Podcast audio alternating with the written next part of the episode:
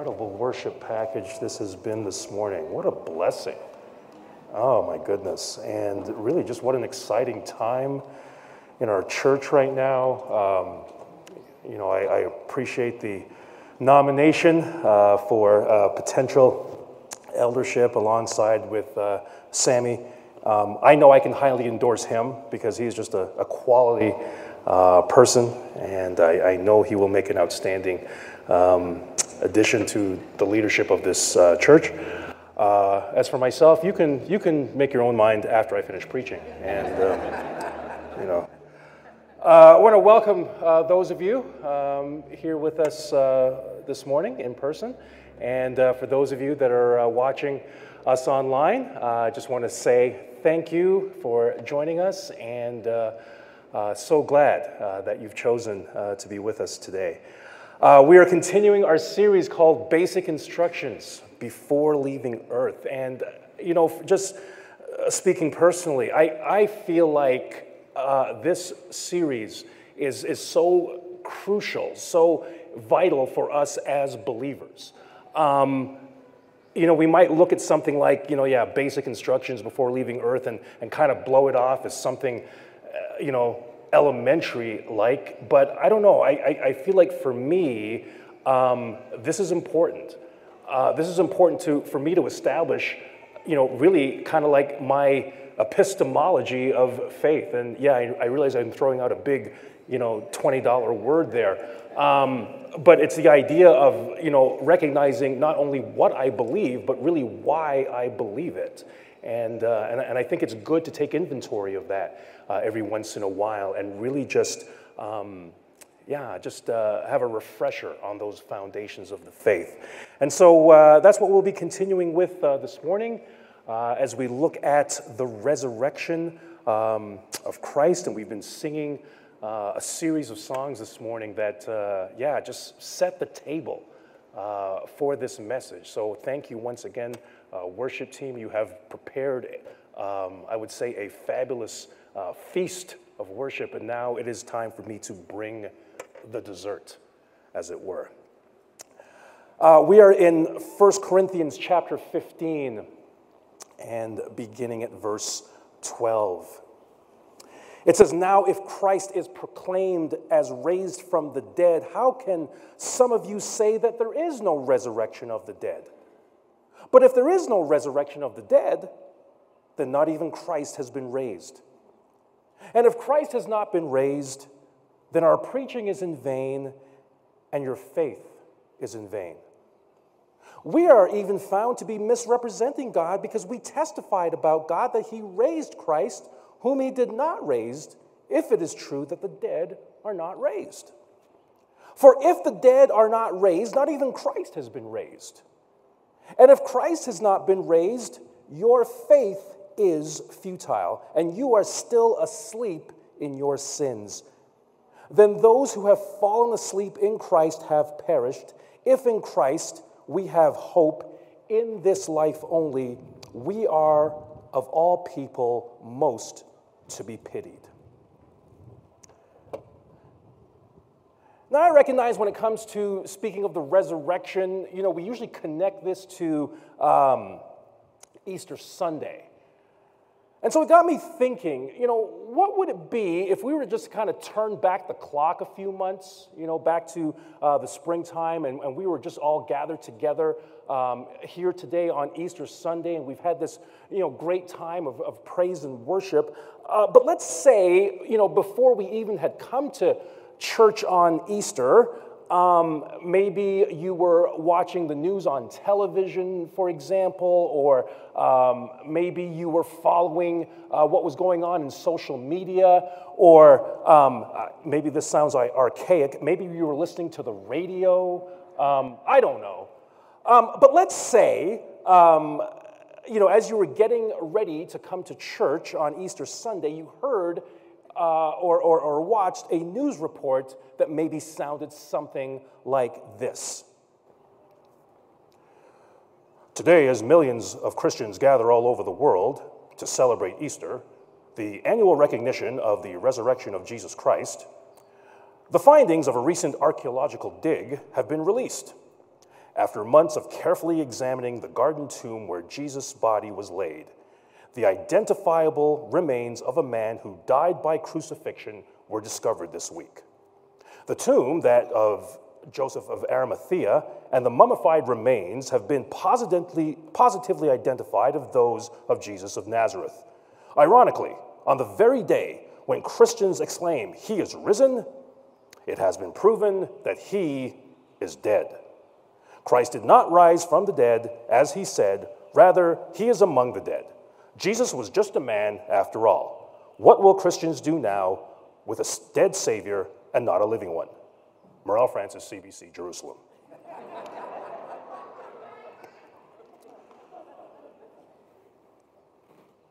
What would you do with that news? And, and would such news make a difference in your day? What about your faith in Christ? What about your life in general? And what about your eternity? What if there was no resurrection? Because in that passage that I, I shared earlier from First Corinthians fifteen, Paul addressed the possibility of a dead Savior.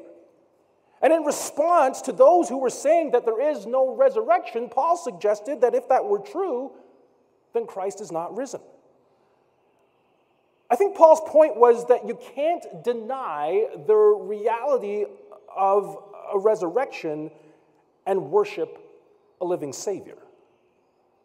And so furthermore, he would go on to say, if Christ is not risen, then we must consider the consequences uh, for us as believers. And the first one is this. If Christ isn't, written, isn't risen, then as Christians, there's nothing to say. In verse fourteen, we read, if, and if Christ has not been raised, then our preaching is in vain. If Christ is not risen, then as Christians, there is nothing to stand on. Because it says, and your faith is in vain. If Christ isn't written, for Christians, they have nothing to show. Verse fifteen, we are even found to be misrepresenting God because we testified about God that he raised Christ, whom he did not raise, if it is true that the dead are not raised. If Christ is not risen, then as Christians, there's nothing to share. For if the dead are not raised, not even Christ has been raised. If Christ is not risen, then for Christians, there's nothing to show. Oh, sorry, yeah, there's, okay, there's nothing, okay. No, oh, okay, I must have skipped one. Oh, I, I did skip one. Oh. Shame on me. All right, let me go to, let me go to verse seventeen. There's no salvation, and if Christ has not been raised, your faith is futile, and you are still, uh, still in your sins, then those who have fallen asleep in Christ have perished. And then finally, yeah, if Christ hasn't been risen, for Christians, we're just a sorry lot. If in Christ we have hope in this life, we are of all people most to be pitied. So apart from the reality of resurrection, there is no hope at all. No resurrection, no Redeemer. No Redeemer, no redemption. No redemption, no rejoicing. And therefore, no good news. So here's what I think. I think this would then be the perfect time to rehearse the gospel. Remember the good news. And in First Corinthians fifteen, Paul begins with a very clear and concise statement about the gospel. Verse one. Now I would remind you, brothers, of the gospel I preached to you, which you received, in which you stand, and by which you are being saved, if you hold fast to the word I preached to you, unless you believed in vain. For I delivered to you as of first importance what I also received, that Christ died for our sins in accordance to the Scriptures, that he was buried, that he was raised on the third day in accordance with the Scriptures. That's the good news. That's the gospel.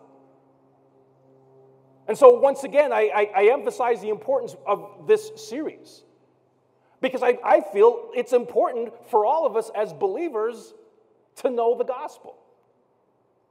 And the gospel is very simple, and we'll unpack it, we'll unpack it in just a moment.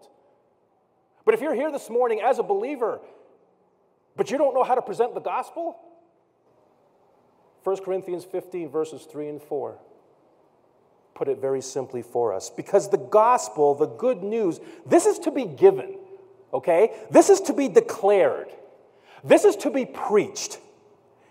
And, and it's good news to be received. It's good news to be welcomed with open hearts. It's, it's good news to be believed, because this is life-changing truth. The gospel is to be delivered by those who have received it and those who have believed it. That's God's plan. And, and Paul was an example of someone who did that. And so it lends the question, so what's so good about this good news? Well, let me tell you. Christ died for our sins according to the Scriptures. Let's unpack that for a moment. Christ died. In God's plan of salvation, Jesus Christ is the Lamb slain for the foundation, from the foundation of the world. The Son of God was born to die. It happened at a cross. He became obedient unto death, even the death of the cross. And he didn't just appear to die, or pretend to die, he died. Why? He died for our sins. He paid the penalty for our sins. He took our place. Here he was. He was without sin, the spotless Lamb of God, the perfect sacrifice for sinners. He died for me, and he died for you. He died for us. And he did so according to the Scriptures. So you don't have to take my word for it. Take God's word for it.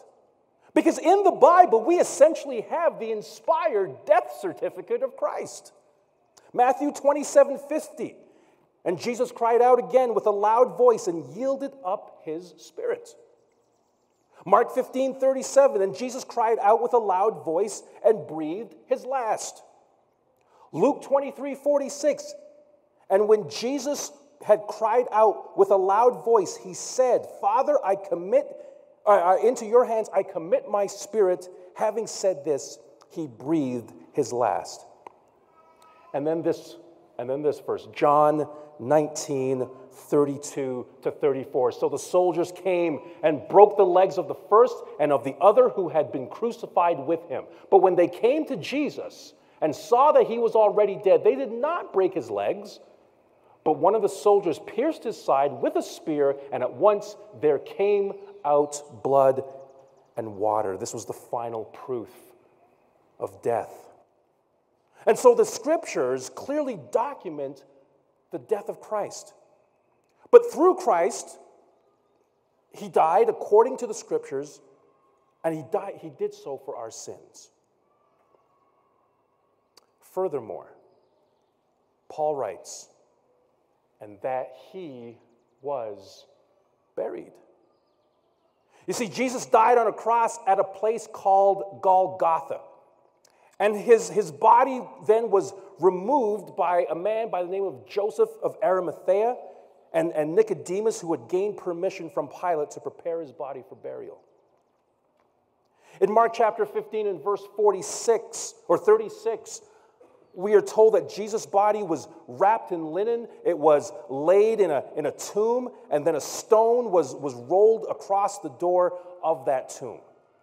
The burial vault was a, a garden tomb adjacent to Calvary. And then we see that there were two women, Mary Magdalene and Mary, the wife of Cleopas. And they had witnessed the entire burial process. And then four soldiers were dispatched by uh, Pilate to seal the tomb and to stand um, as guards unless someone came to steal his body. And so the burial of Jesus proved his death. He was laid there on what we would probably consider a Friday um, afternoon, sometime maybe before six o'clock, and he remained there until Sunday morning. Jesus was dead and buried. His disciples were discouraged and scattered. His enemies were claiming victory. And then came Sunday. The gospel is, first, Christ died. Second, he was buried. But third, he rose again on that third day, according to the scriptures. Jesus is the one who died, but he lives. Jesus was the one who was buried, but he rose from the dead. Jesus was the one who was crucified, but he is resurrected. He is the resurrection and the life, and he will never die again. And so, like his death, Jesus' resurrection is also a well-documented fact. The scriptures contain the testimonies of angels and men alike. Matthew twenty-eight six, he is not here, for he is risen, as he said, as spoke to the spoke the angel to the woman, who in turn told the disciples. The Lord is risen indeed, um, according to Luke twenty-four thirty-four, and has appeared to Simon, said the two travelers on Emmaus Road, to whom Christ has appeared.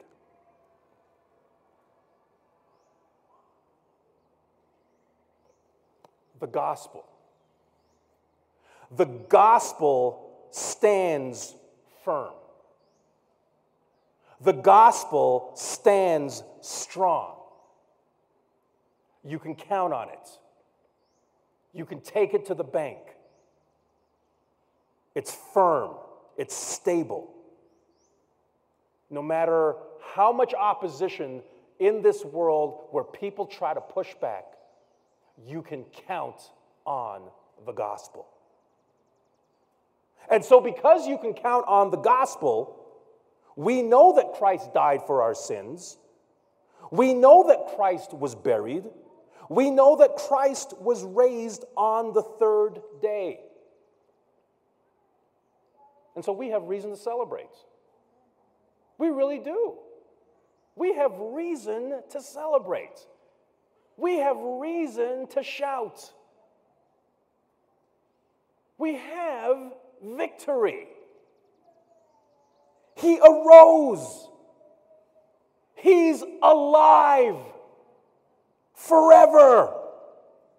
And, and because he is risen, all those who are dead in him will be raised as well.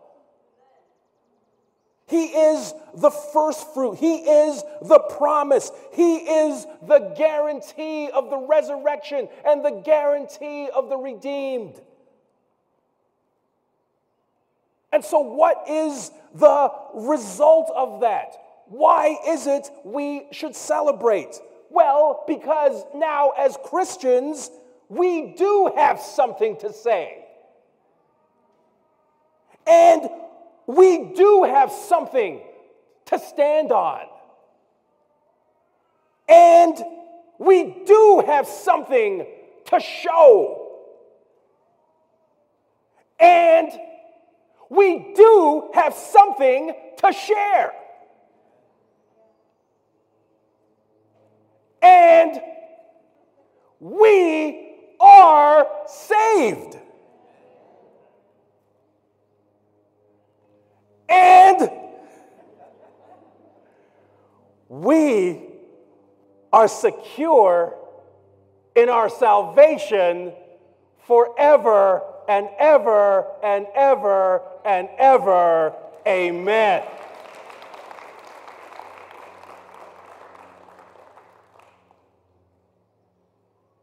Everything rises and falls on the reality of the resurrection of Jesus Christ.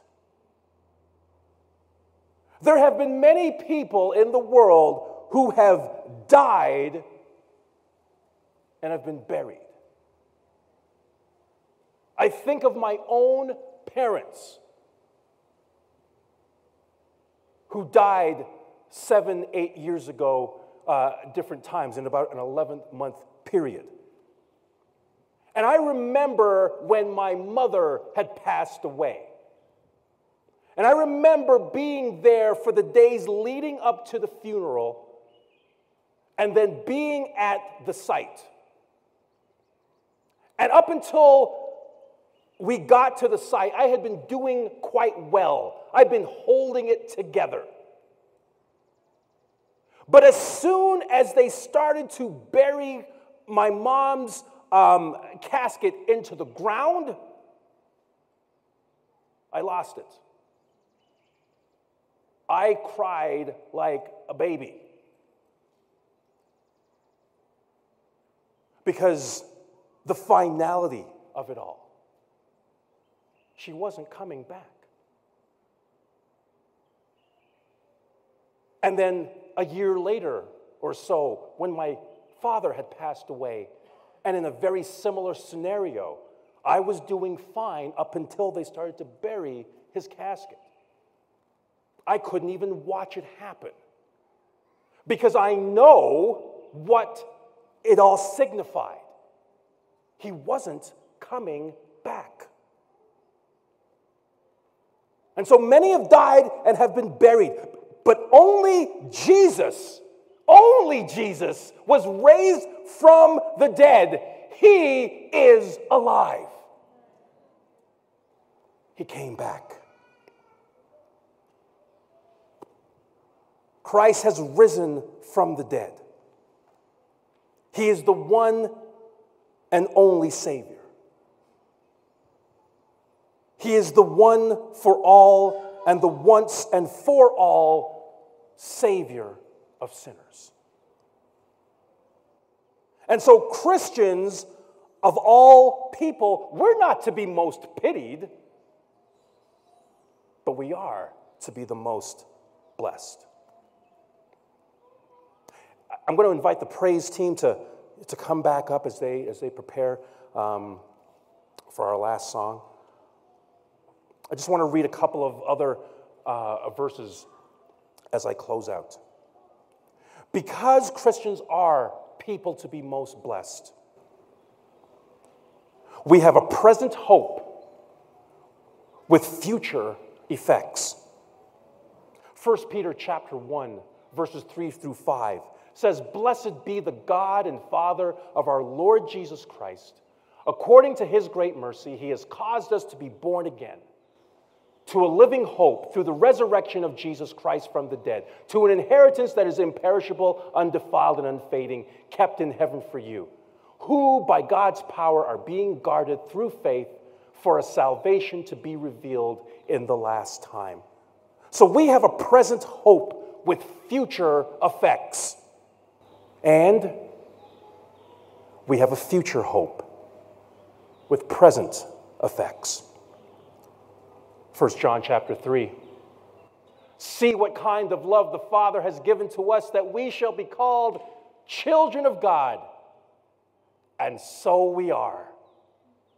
The reason why the world doesn't know us is because it did not know him. Beloved, We are God's children now, and what we will be has not yet appeared. But what we know that when he appears, we shall be like him, because we shall see him as he, he is. And everyone who thus hopes in him purifies himself um, as so he is pure. There is a Redeemer. He's Jesus Christ. He died, was buried, and has been raised from the dead. Amen.